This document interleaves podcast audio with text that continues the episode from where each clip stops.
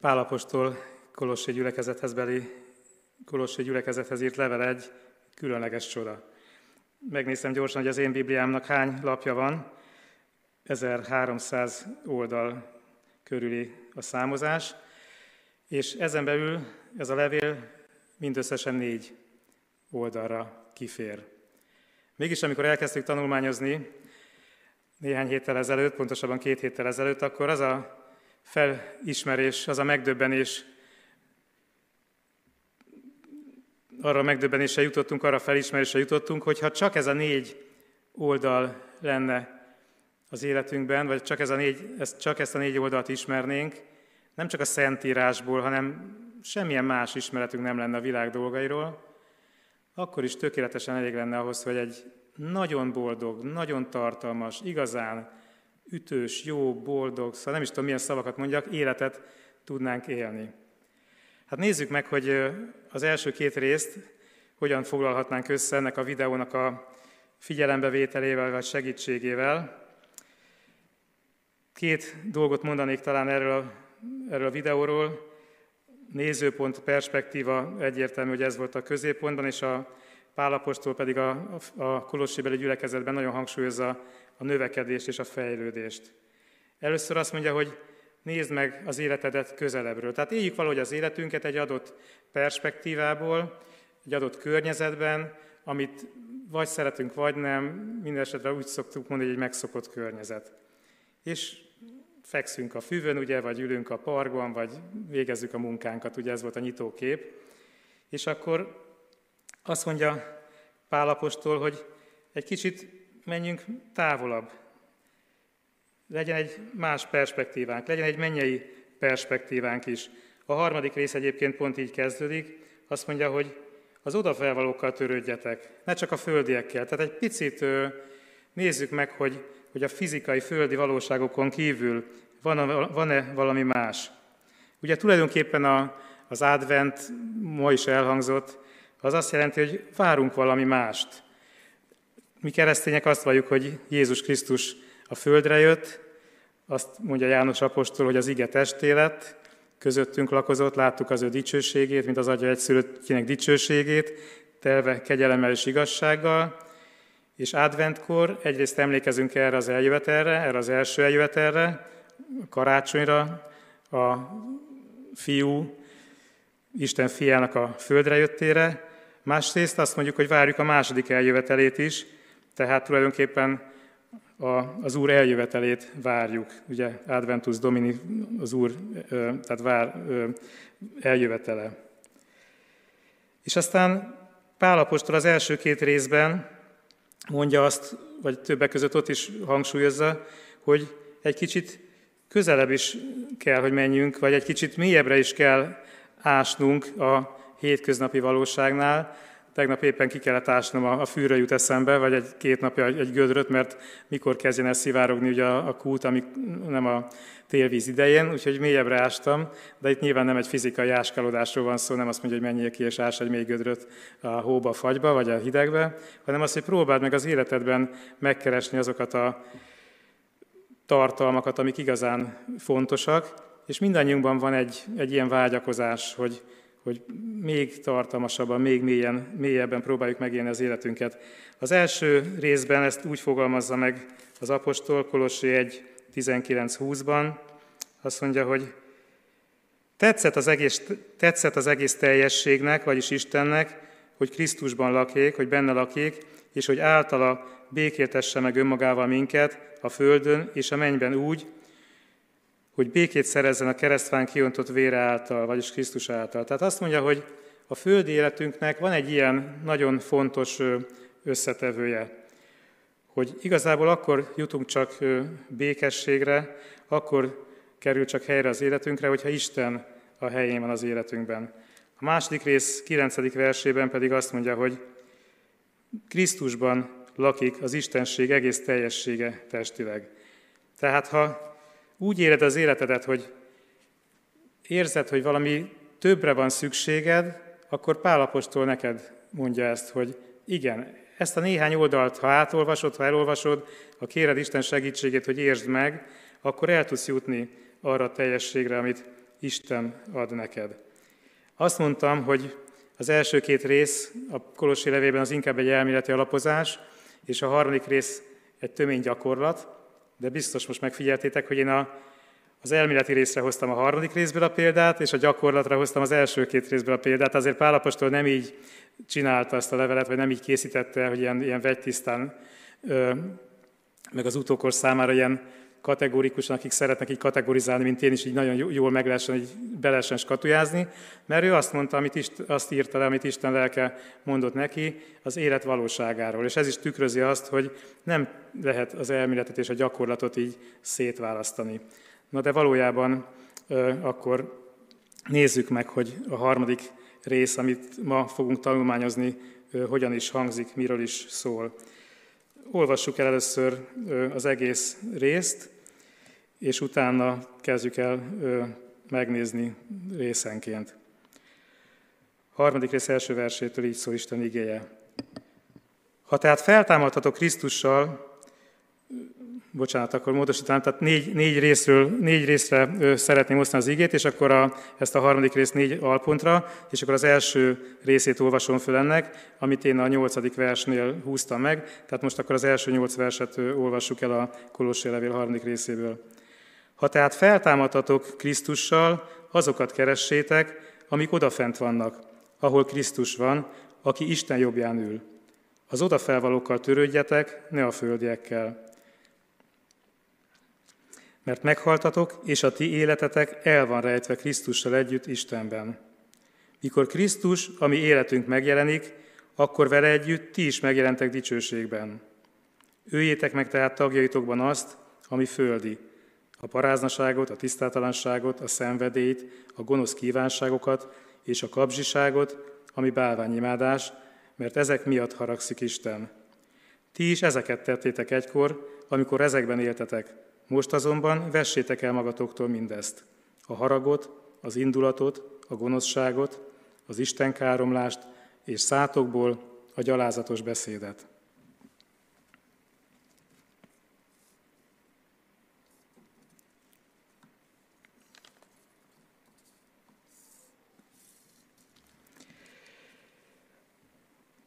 Kiemelhetnénk ezt a mondatot, hogy az odafelvalókat törődjetek, ne a földiekkel. És amikor ezt a mondatot kiemeljük, akkor már is egy különös veszély leselkedik ránk.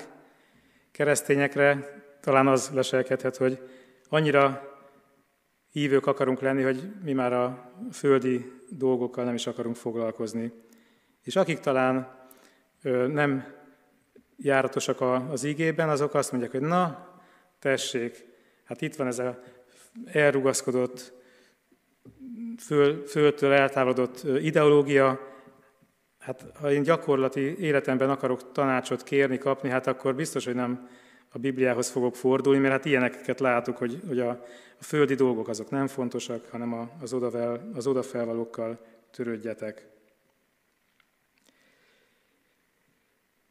Pálapostól egyébként ezt a titkot nagyon egyszerűen feloldja. Tehát azt mondja, itt a második vers, az odafelvalókkal törődjetek, ne a földiekkel.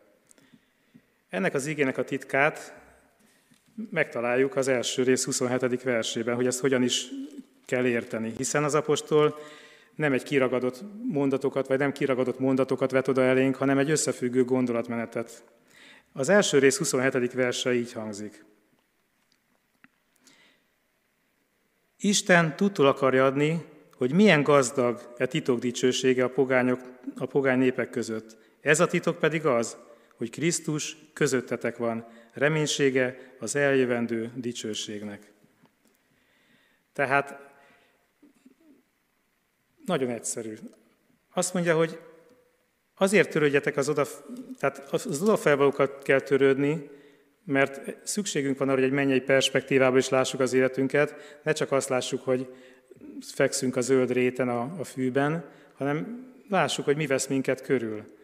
De ez a titok, ez, ehhez nem kell elmenni a, a világ végére, vagy nem kell, nem csak a mennyországban lesz ez számunkra világos, hanem azt mondja, hogy ez már most is világos, mert ez a titok, akkor azt mondja, hogy a pogányok számára, akik nem ismerték még Krisztust, számunkra meg azért titok, mert egyre jobban megismerhetjük, akkor is, ha még most tényleg mi is úgy vagyunk, hogy nem ismerjük egyáltalán, meg akkor is, hogyha napról napra, mint Krisztus ismerők rácsodálkozunk, hogy még ez is, még ez is, még ez is a tanulságunkra szolgálhat.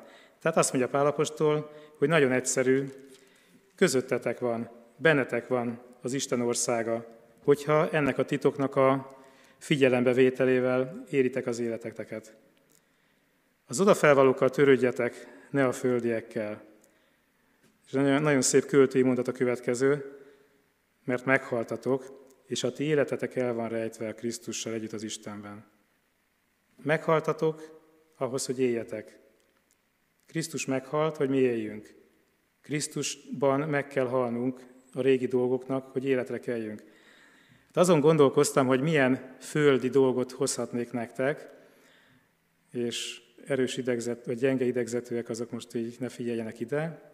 Kedden délután kaptam egy csomagot a barátomtól. Ez a csomag, ez hát vákumfóliás, ezért itt nem csöpök, de ez egy ilyen véres két kiló hús. Két kiló nyers hús. Hát most ennél földibb dolgot így nem tudtam hirtelen elővarázsolni nektek, és hát akkor ugye azt mondja a pálapostól, hogy ne ezzel törődjetek, ez két kiló véres nyers hús, ezek földi dolgok. Földi dolog? Két kiló véres nyers hús. Hát elég földi. De lehet ez mennyei is. Kezembe nyomta barátom, amikor átmentem kedden este tejér, mondta, hogy fogyasszátok el ez a karácsonyi ajándékunk a családotoknak. Az van ráírva, vagy két kiló, és fekete P. Az nem fekete Pétert jelent, hanem fekete pecsenyét. És mondta még, hogy ez egy, ez egy vágjú marha. Hát nem sokat értek hozzá, rákerestem az interneten, vágjú marha, japán marha, ára oda volt írva, hogy 2000 forint. Kicsit ráközelítettem, 2000 forint per 10 deka, 2500, bocs, 2500 forint per 10 deka. Szóval ez a, ez a véres húscafat, ez 50 ezer forintot ér, a, hogyha meg akarod venni a boltba. Hát nem árulok el nagy titkot, hogy nem vettem korábban se, 25 ezer forint per kilóér húst, és lehet, hogy a jövő héten, miután ezt megesszük, sem fogok venni két hét múlva. Nem azért, mert nincs 50 ezer forintom, csak nem erre szálljuk a pénzünket. Na de hát akkor hogy lett ez mennyei, ez a véres két kiló hússzafat, vagy hogy lesz ebből mennyei dolog? Hát először is úgy, hogy ez egy ajándék a barátomtól, és innentől kezdve nekem nagyon sokat ér, nem csak tehát azért, mert ajándék. És utána gondolkoztunk, hogy hát két kiló húst, bár nem kicsi a családunk, de sokáig tartana megenni, és akkor így az jutott eszünkbe, hogy meghívunk valakit. Bár a karácsonyozás az kicsit idén különös lesz a korlátozások miatt, de eszünkbe jutott, hogy van egy, egy házas pár, akiket, meg a gyerekeik, akiket úgy gondoltuk, hogy meghív, meghívjuk. A, és akkor elárulta, aki mondtam, hogy, hogy arra gondoltunk, hogy ezt közösen lehetnénk meg, és mondja a, a, az illető, hogy hát ő igazából nagyon egészségesen táplálkozik, és igazából már majdnem vegetáriánus, de így megcsillant a szeme, hogy de igazából a marhahúst azt nagyon-nagyon szereti, és amikor a múltkor csak egy kis kóstolót küldtünk egy korábbi beszerzésből, azt vettük, azért nem kapunk minden nap 25 ezer forintos marhahúst, tehát egy korábbi beszerzésből származó nagyon finom marhahúsból csak kóstolót adtunk neki, akkor így félve kérdezte meg a családot, hogy kér még valaki? Mert ha nem, akkor én szívesen megeszem.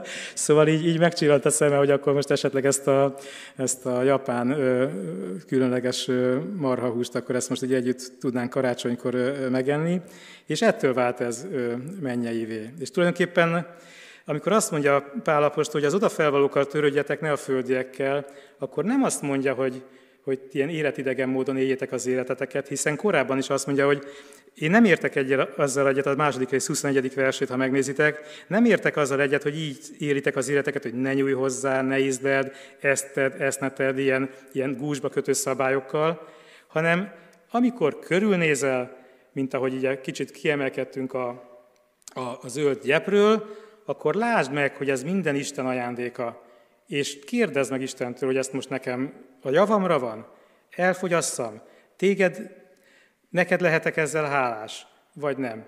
Mert a Bibliát is lehet úgy olvasni, hogy, hogy az nem válik a javunkra. Ugye nem akarok ebbe a, a témába belemenni, de Jézus korában a farizeusok voltak azok a, nép, azok a kis vallási közeg, akik a, arra az időre, mire Jézussal találkoztak az évtizedek, évszázadok során, egy nagyon béna, nagyon kifacsart vallásosságra jutottak el, és nagyon jól ismerték az írást, csak a lényeget nem tudták ebből megtalálni. Ez csak egy figyelmeztetés számunkra, hogy, hogy nézzük meg ezeket a távlatokat, és ne essünk abba a hibába, se az egyikbe, se a másikba, hogy kidobjuk azért a Bibliát, mert azt mondjuk, hogy ez számomra nem tartalmaz elég gyakorlati útmutatást, vagy annyira belemélyedünk, hogy azért válik életidegenné a számunkra.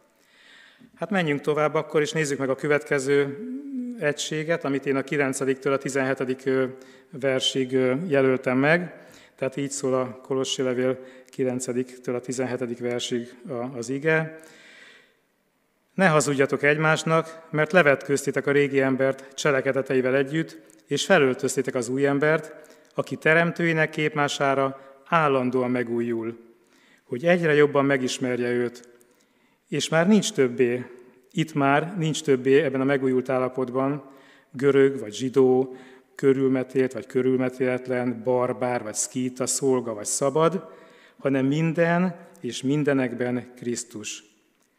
Mint Istenek szent és szeretett választottai, öltsetek magatokra könyörületes szívet, jóságot, alázatot, szelítséget, türelmet. Viseljétek el egymást, és bocsássatok meg egymásnak, ha valakinek panasza volna valaki ellen, ahogyan az Úr is megbocsájtott nektek, úgy tegyetek ti is. Mindezek fölé pedig öltsétek fel a szeretetet, mert az tökéletesen összefog mindent. És Krisztus békessége uralkodjék a szívetekben, hiszen erre vagytok elhívva az egy testben. És legyetek háládatosak. Krisztus beszéde lakjék bennetek gazdagon, úgy, hogy tanítsátok egymást, teljes bölcsességgel, incsétek egymást zsoltárokkal, dicséretekkel, lelki énekekkel, Hálaadással énekeljetek szívetekben Istennek. Amit pedig szóltok, vagy tesztek, mind az Úr Jézus nevében tegyétek, hálát adva az Atya Istennek ő általa. Az első pontunk tehát az volt, hogy az ember, vagy a keresztény ember és Krisztus. A második pontunknak az az összefoglaló címe, hogy az ember és a helyi gyülekezet, hiszen ne feledjük el, hogy itt azért konkrétan Pálapostól egy konkrét gyülekezetnek ír, de mondhatjuk azt is, hogy az ember és a közösség, vagy az ember és a tágabb kapcsolati rendszere, tehát mondjuk egy tágabb családi körre gondolunk, egy rokoni, baráti hálózatra. Mit mond az apostol? Egy mondatban elintézi ennek a, az életünknek, ennek a nagyon fontos pontjának, a, sik, a sikerének a kulcsát. Ugye a közösségről beszélünk. Biztos tudjátok, hogy melyik ez a mondat. 14. vers, mit mond? Bármi van az életedben, mindig találunk valamit, jót, rosszat, egyszerűen nem vitatkozik. Bármi van az életedben, mindezek fölé pedig öltsétek fel a szeretetet, mert az tökéletesen összefog mindent. Rendet rakni nem mindig szeretek a szobámban, de azt szeretem, ha rend van. Én szerintem kevés ember van az, aki szereti a rendetlenséget, a szétdobáltságot, a, a, az összeziláltságot. Azt mondja, hogy ha ti szeretnétek, vagy szeretitek a, a rendezet, az összefogott, a, a, a világos, szép dolgokat, így mutattam, pedig ez nem igaz. Van, akinek a, így kell mutatni a, a szép és rendezett dolgokat. De ha szereted a, a, a rendezett dolgokat, akkor azt mondja Pálapostól, hogy bármilyen az életed, bármilyen körülmények között vagy, mindezek fölé pedig öltsétek fel a szeretetet, mert az tökéletesen összefog mindent. És ha értő figyelemmel hallgattuk az első, vagy olvastuk az első két részt, akkor ott is világosan kitűnik, hogy ez hogyan lehetséges. Ha például csak a nyolcadik verset nézzük meg, az első rész nyolcadik verset a Kolossi levélből, akkor azt mondja az apostol a kolosséjeknek, hogy Epafrász hozta nekünk hírül, hírt a lélektől kapott szeretetetektől. Tehát azt mondja, hogy a szeretet az, ami összefog, de nem az emberi szeretet. Még a tiéd se. Az enyém biztos, hogy nem, tehát azzal én tisztában vagyok, hogy csak a ma reggelemre, ha nézek, kétség nem fér hozzá, hogy az én szeretetem nem tudja azt a rendezettséget biztosítani a saját életemben, vagy a családom életében, amit én szeretnék.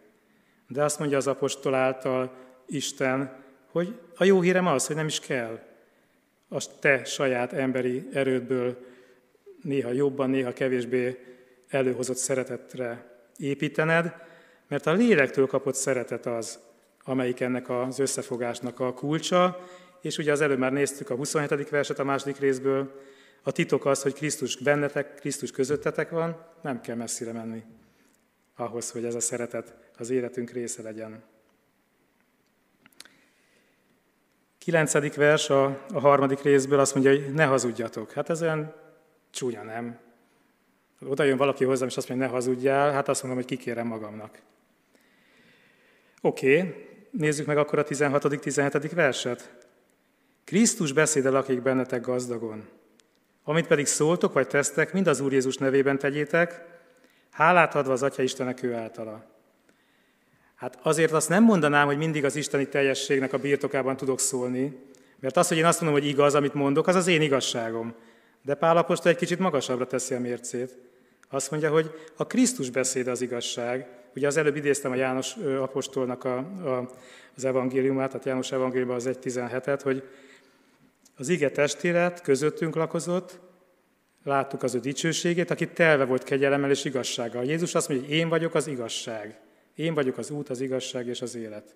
És Pál, Pál is ugyanezt mondja. Ehhez képest, ha mi igazat mondunk, az egy emberi igazság, és ilyen értelemben nem teljes igazság. És utána azt mondja, hogy a következő versben, amit olvasunk, hogy felöltöztétek az új embert, aki teremtőnek képmására állandóan megújul. Tehát a mai igazságomat nem kell eltagadni, hogy ma itt tartok az igazság megismerésében. Ezt kimondhatom, csak nem mondjam azt, hogy te pedig ilyen-olyan, amolyan vagy, mert, mert az én igazságom szerint te nem éred el azt a mércét. Hanem arra biztat bennünket, hogy mi is újuljunk meg állandóan és állandóan, mindig zoomoljunk távol, közel, és ugyanazokat a dolgokat az élet, más-más élethelyzetben már másképp fogjuk megélni, vagy újabb mélységeit, újabb magasságait látjuk meg ugyanannak az igazságnak. Állandóan megújul, mindig növekszik. 11. vers. És akkor már nincsenek ilyen különbségek, hogy te szőke vagy, én barna, és akkor ugye amit emberi különbségeket tudunk hozni, hogy amik kiakasztanak a másikban, mert azt mondja, hogy akkor már minden és mindenekben Krisztus. Akkor már tudom azt nézni, hogy és akkor Isten általa mire akar engem tanítani. Állandóan megújul és növekszik. És erről most nem tudunk részletesen beszélni, de a kis csoportokban ajánlom, hogy beszélgessetek róla, otthon elmékedjetek róla.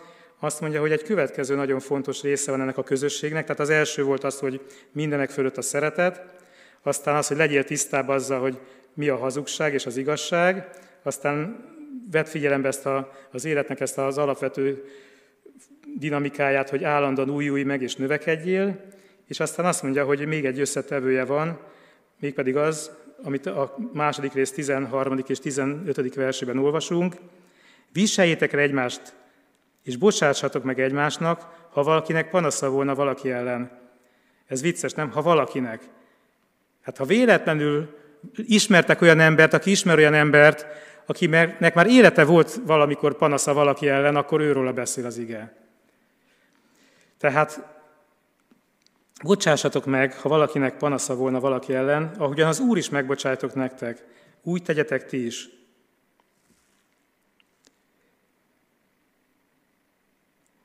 És Krisztus, és ezt megteszitek, ugye ott itt jön a 14. vers, amit már kiemeltünk, hogy mindezek fölé pedig öltsétek fel a szeretetet, mert az tökéletesen összefog mindent, és Krisztus békessége uralkodik a szívetekben, hiszen erre vagytok elhívva az egy testben, vagyis a közösségben, és legyetek háládatosak. Egyébként ezt az első részben is említi, Csak köszönésképpen mondja nekünk Pálapostól az első rész második versében, kegyelem néktek és békesség. Mit jelent az, hogy bocsássatok meg egymásnak? Legyetek kegyelmesek egymáshoz. Tudunk a másiknak a hibáit mondani, úgyhogy igazunk van? Tudjuk mondani. Ezt kérdi tőlünk Isten, hogy ne vegyük észre? Nem. Azt mondja, hogy bocsássunk meg, ha valakinek van panasza. Nem azt mondja, hogy nincs panaszod, nem azt mondja, hogy te olyan ember legyél, aki, de semmi olyan dolog nem történik, ami panaszra adhat okot. Ilyen nincsen. Az arcunkba másznak percenként olyan dolgok, amikre, amik miatt panaszkodhatnánk. Nem tudunk ebből menekülni, de nem is ezt mondja. Azt mondja, ha ilyennel találkoztok, akkor rendezzétek le, bocsássatok meg, legyetek kegyelmesek. Miért? Mert ez az életünk alapja, a mennyei perspektíva, az örök élet alapja, hogy Isten megbocsájtott nekünk. Különben itt maradunk a fűszintjén, és eltemetnek minket, és mélyre, egyre mélyebbre kerülünk lelki-szellemi értelemben. És azt mondja, Isten nem ezt készítettem el a ti számotokra. A, a, a kárhozat, az a, az a fellázadt angyaloknak van kitalálva, vagy hát azoknak a helye. Ti nektek örök életet, örök boldogságot, gyümölcsöző perspektívát akarok adni, és, és teremtettem is. És ezért mondja azt, hogy bocsássatok meg egymásnak. Csak így köszönésképpen az első rész hatodik versében is ezt mondja, vagy tovább menve, ha még nézzük az első rész második versben és a hatodik versben is ezt mondja, mert hozzátok is eljutott az evangélium, a jó hír, hogy az egész világon, és gyümölcsöt terem és növekszik. Közöttetek is attól a naptól fogva, a meghaltátok, és igazán megismertétek az Isten kegyelmét. Ez az igazság, az Isten kegyelme igazán meg lehet ismerni. Na hát a panaszkodásra is hoztam egy példát, mert velem előfordul, hogy néha panaszkodhatok. Na hát ez, ez nem egy, hogy is, mi volt, mit számoltunk ki? 25 ezer forint per kilós cucc. Ez nincs másfél kiló és 500 ezer forint. Tehát ennek kicsit több a, a, az egy kilóra vetített súlya. Na most hát ismertek, hogy ha lenne is 500 ezer forintom, akkor nem egy ilyen gépet vennék rajta. És ez az enyém, egyébként hozzáteszem. Csütörtökön vásároltam. Csütörtökön vásároltam. Úgy, hogy szerdán visszavittem azt a két hónapig néztük, hogy milyen gépet vásároljak, tönkrement a számítógépem, és ez nekem munkaeszközöm. Két hónapig néztük az ideális gépet, mindenkit megkérdeztük, a gyártót, a forgalmazót, a kereskedőt, hogy fogja tudni azt, amire én akarom használni. Mindenki azt mondta, hogy úgy gondolja, hogy igen. Hazavittem, összedugtam a nagy monitorommal, amivel, szint, amivel akartam használni, nem működött. Utána néztünk, hát pont ez a típusnak, pont ez az alváltozatának, pont ez az alal, igen, ez pont nem tudja az. De mindegyik más tudja, meg az összes többi, meg a fele annyiba kerülő is tudja, meg a drá... de azt pont nem tudja. Hát mondtam a kereskedőnek, hogy ez történt, rendes volt, visszaveszi. Csak ez az egy hónapos húzavona, amit ez, ez történt, addig az én gépem, amit 240 ezerért vettem, 275 ezerbe ment fel az ára, és minden más gép, aminek, amire lecserélhettem volna, ugyanúgy fölment az ára. Tehát ő rendesen volt, mert visszavette tőlem annyira, mennyire vettem, de ugyanazért a pénzért én egy gagyibbat tudtam volna venni. Nem voltam boldog. És akkor mondom hogy az eladónak, hogy figyú, hát most ez a gép, amit te ajánlasz ehelyett, ez mi is tudjuk, hogy gagyi bocsánat, rosszabb, mint amit nem gagyi, rosszabb, mint amit, amit visszaadok neked. Láttam az arcán a, szóval az együttérzés, nem tudok más mondani, egyébként végigvettük az összes lehetséges gépet, és nagyon szépen elmondta mindegyiknek a tulajdonságát, nem akart egyikre se rábeszélni, mondta, ez a te döntésed, az ön döntése. És mondom, szerintem ez nem tisztességes, nem igazságos. Hát azt mondja, a főnökök így döntöttek, ő nem tehet mást én ilyen, ilyen csapkodós típus vagyok, megmondom őszintén, tehát így, így legszélesebben ott ütöttem volna, vertem volna a pultot, és mondtam volna, hogy azonnal hívja ide a, a tulajdonos, vagy a, vagy a vezetőt, mert ez, ez, ez igazságtalan. De hát pehemre, vagy hát hál' Istennek, így mondanám, ezt a bibliai részt már előtte olvastam, hogy most kimegyek, és akkor odaadnak egy gépet, és nyerek, vagy nem vesztek, és akkor utána fölmegy a Facebookra, és akkor Na, ez a fickó volt, aki ott oda van írva, hogy pap, meg, meg keresztény, meg minden. Na, itt, itt meg itt, nekem itt hepciáskodott. És úgy voltam, hogy nem, nem ér annyit. Tehát az én békességem se ér annyit, meg, meg akkor azt mondom, hogy jó, akkor ez a, ezt a dolgot én elengedem. Hazamentem szerda este, és mondom, Istenem, én megtettem, amit lehet, megkérdeztem az összes barátomat, szakembereket, hogy hogy legyen. Ha van valami jó ötleted ennek a megoldására, akkor, akkor én ezt megköszönöm. Hajnalba fölkeltem, és akkor így rákerestem az interneten egy ilyen hirdetési oldalra, amit hónapokkal ezelőtt mondta a barátom, hogy ő ott vette a használt gépét. Fölmentem, és akkor egy fél órát nézegettem, és följött ez a hirdetés, hogy van három darab ilyen eladó gép, amiből, illetve hát eladó, ilyen eladó gép, és igazából ez 450 ezer forintba kerül, de, de 260 ezer forintért oda tudják adni. Nem hiszek az ilyenekben egyébként. És akkor reggel nyolckor fölhívtam a csávót, hogy akkor mi a helyzet. Hát azt mondja, egy, egy van még belőle. Mondom, hogy nem azért, mert bizalmatlan vagyok, de küldje már el a, a szériás számot, meg mindent, meg egyébként minden. És, és akkor elküldtem a, a forgalmazónak, és mondta, hogy ez egy teljesen korrekt, tehát semmi probléma nincs vele, annyi, hogy Svédországban vásárolták, és, és akkor ez egy svéd gép.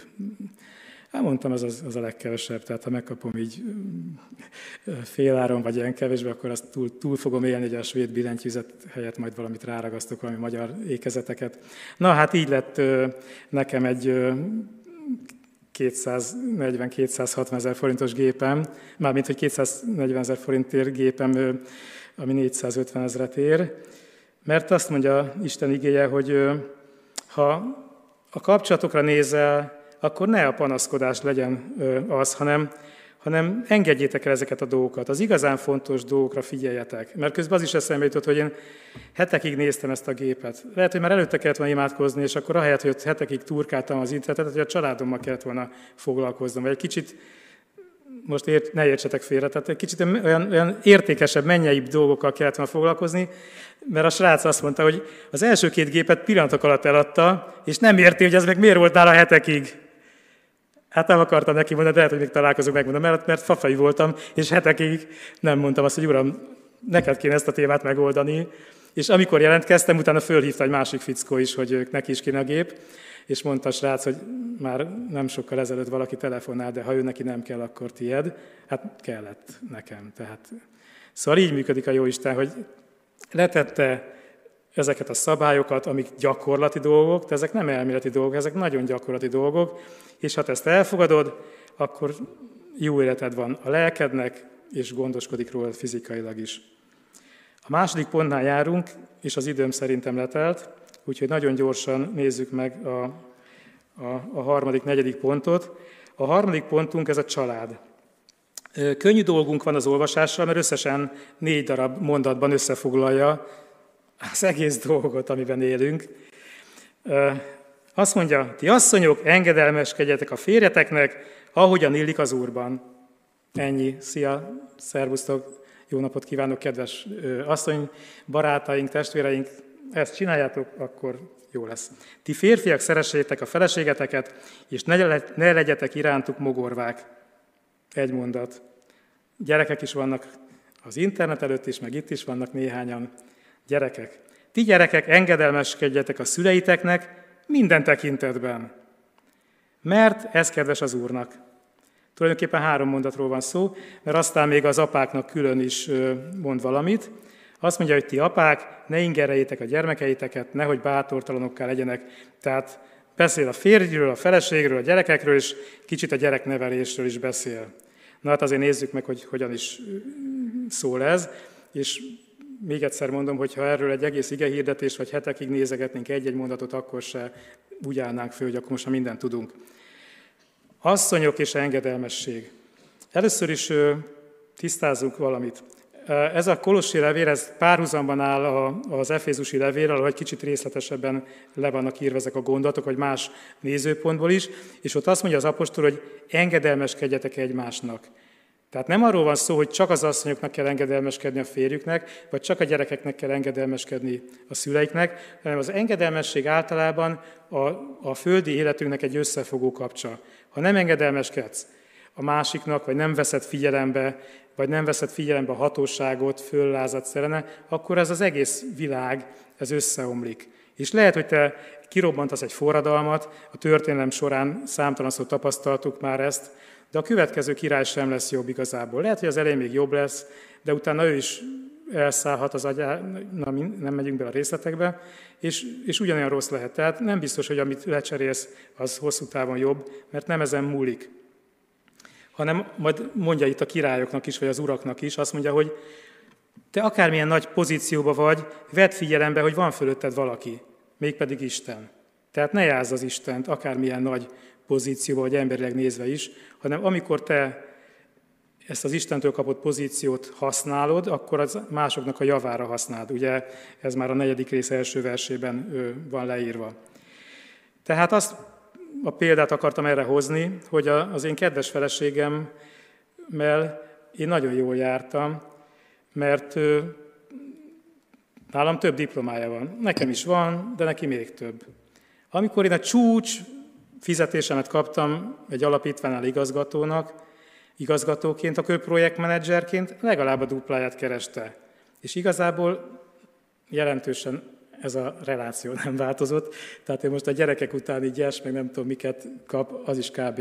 majdnem annyi, mint amennyit én keresek.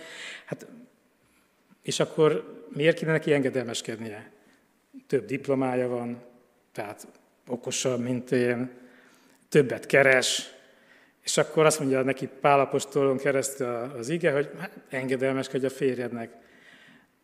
Most rám néztek, persze, hát most nem vagyok olyan hülye gyerek, de hát mondhatná hogy vannak hülyeségeim, miért kéne engedelmeskedni? Mit jelent ez, ez az engedelmesség? Szóval hát miért engedelmeskedjünk, az a kérdés? Hát azért, mert ezt mondja Isten. És valahol fölírtam, mindjárt megkeresem, remélem, hogy megtalálom. Ja, igen, igen, itt van. Az egyszerű fordítás azt mondja, hogy a férj fennhatósága és védelme alatt élj. Tehát azt mondja, hogy engedelmeskedj Istennek, vagyis élj a férjed fennhatósága és védelme alatt.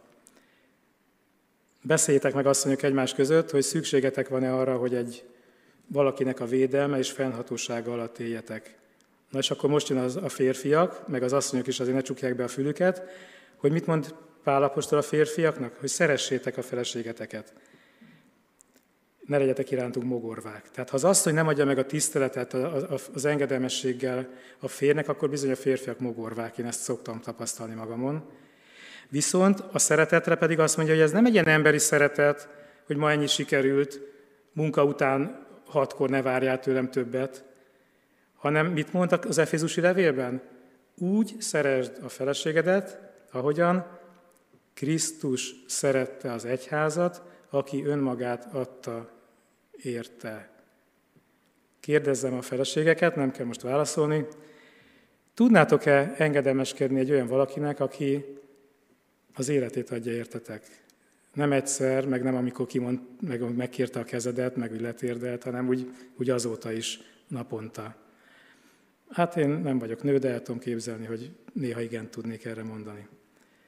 Már akkor igent mondtatok valamire, de azóta is ezeket az igeneket azért érdemes kimondani. Szóval ez a férfiaknak a kihívás. Hát aztán döntsétek el, hogy fiúk akartok lenni, vagy lányok.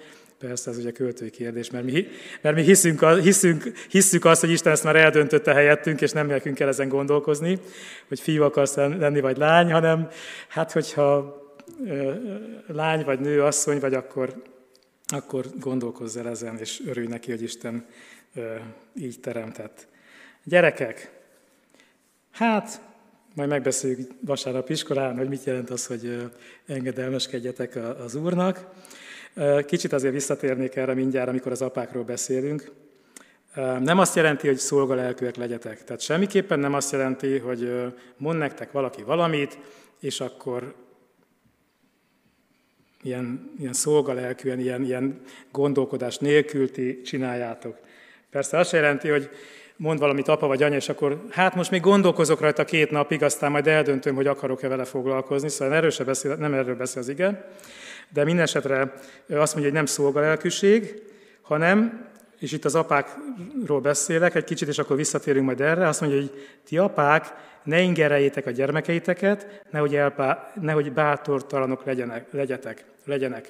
Hát itt sem véletlen, hogy nem az anyákról beszél, mert az édesanyák általában jobban tudják szeretni a gyermekeiket, jobban megesik rajtuk a szívük. Hát az apák azok tudnak, azok tudnak kemények, mogorvák lenni, és ez a, ez a bátortalanítás az azt jelenti, hogy, hogy sokszor kritizálom a gyerekemet, és a rossz dolgokat emlegetem neki, és amellett, hogy a, hogy a gyermekemnek szüksége van megtanulni az engedelmességet, amellett szükségem, szüksége van arra, hogy megtanulja azt, hogy tudjon választani, hogy belsővé, belsővé váljon az az értékrend, amit én át akarok neki adni.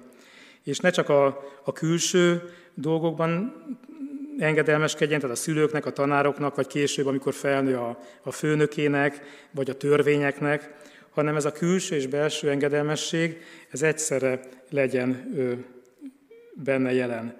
Hogyan beszél az ige erről a belsőből fakadó engedelmességről, amiről nevelés pedagógusok is azt mondják, hogy akkor vagy igazán erős, ha, ez, ha az, az, az a meggyőződés az belülről fakad, nem egy rád erőltetett, rád kényszerített dolog, akkor erős, akkor stabil, akkor önálló az értékrended. Józsué azt mondja, hogy választatok, akit akartok, de én, az urat, de én és az én házam népe az urat szolgálom. Ez a Józsué 24.15. És akkor most közösen nézzük meg még az 5 Mózes 30.19-et. 5 Mózes 30.19.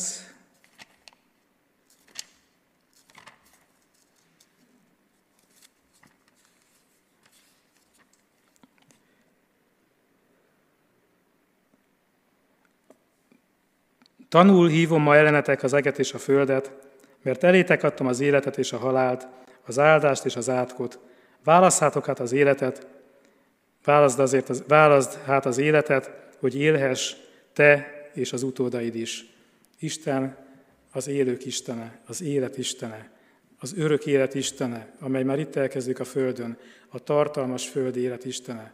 Ő azt mondja, hogy az életet válaszd. Mi apák törekedjünk arra, hogy bátorítsuk a gyermekeinket arra, hogy tudják az örök életet választani, hogy ne legyenek ö, kedvetlenek, vagy ne legyenek ö, bátortalanok, ne utálják meg azokat a dolgokat, amiket ö, mi esetleg legjobb szándékkal próbálunk nekik átadni, de sokszor az ilyen ingerelve, ilyen, ilyen kritizálva, ilyen, ilyen ö, rosszul ö, sikerül. És nem tudom, hogy ezt fölírtam-e valamelyik pontba, de ahhoz, hogy, hogy elfogadják a, a, a szülői szót, ahhoz, hogy engedelmesek legyenek, ahhoz bizony erre a szeretetre, ez a bátorító szeretetre, erre a jelenlétre van szükségük az életünkben, hogy amikor mi fegyelmezzük, akkor legyen egy olyan tőkénk, egy olyan biztos alapunk, amiből, amiből tudja a gyerek, hogy, hogy mi szeretjük. És akkor a munkáról már tényleg legközelebb fogunk beszélgetni, vagy beszélni. Arra is igaz, hogy azt mondják, hogy a szolgák, a rabszolgák, vagy a munkavállalók, az alkalmazottak engedelmeskedjenek az uraiknak. Pont. Nem a jó főnöknek, meg nem a kedvesnek, meg a fizetést, emelést adó főnöknek, hanem mindenkinek. Ahogy már idéztem, a főnöknek pedig azt mondja, hogy bármilyen magas pozícióban is vagy, tudd azt, hogy van fölötted valaki, és az az Isten. Tulajdonképpen egy kérdést szeretnék föltenni, amikor ez a dilemma áll előttünk, hogy férfiakként, nőkként mit tegyünk, gyerekként mit tegyünk, beosztottként, főnökként mit tegyünk. A kérdés pedig úgy hangzik, hogy amikor még nem teljesen jól működnek a dolgok, akkor hogyan lehet ezen változtatni? Ki kezdje el? Erre a kérdésre megadjuk a választ, és akkor mondunk egy áment. Ki kezdje el? Jelenlévők? Így van. Mi? Az erősebb. Aki rádöbbent arra, hogy ez nem jó.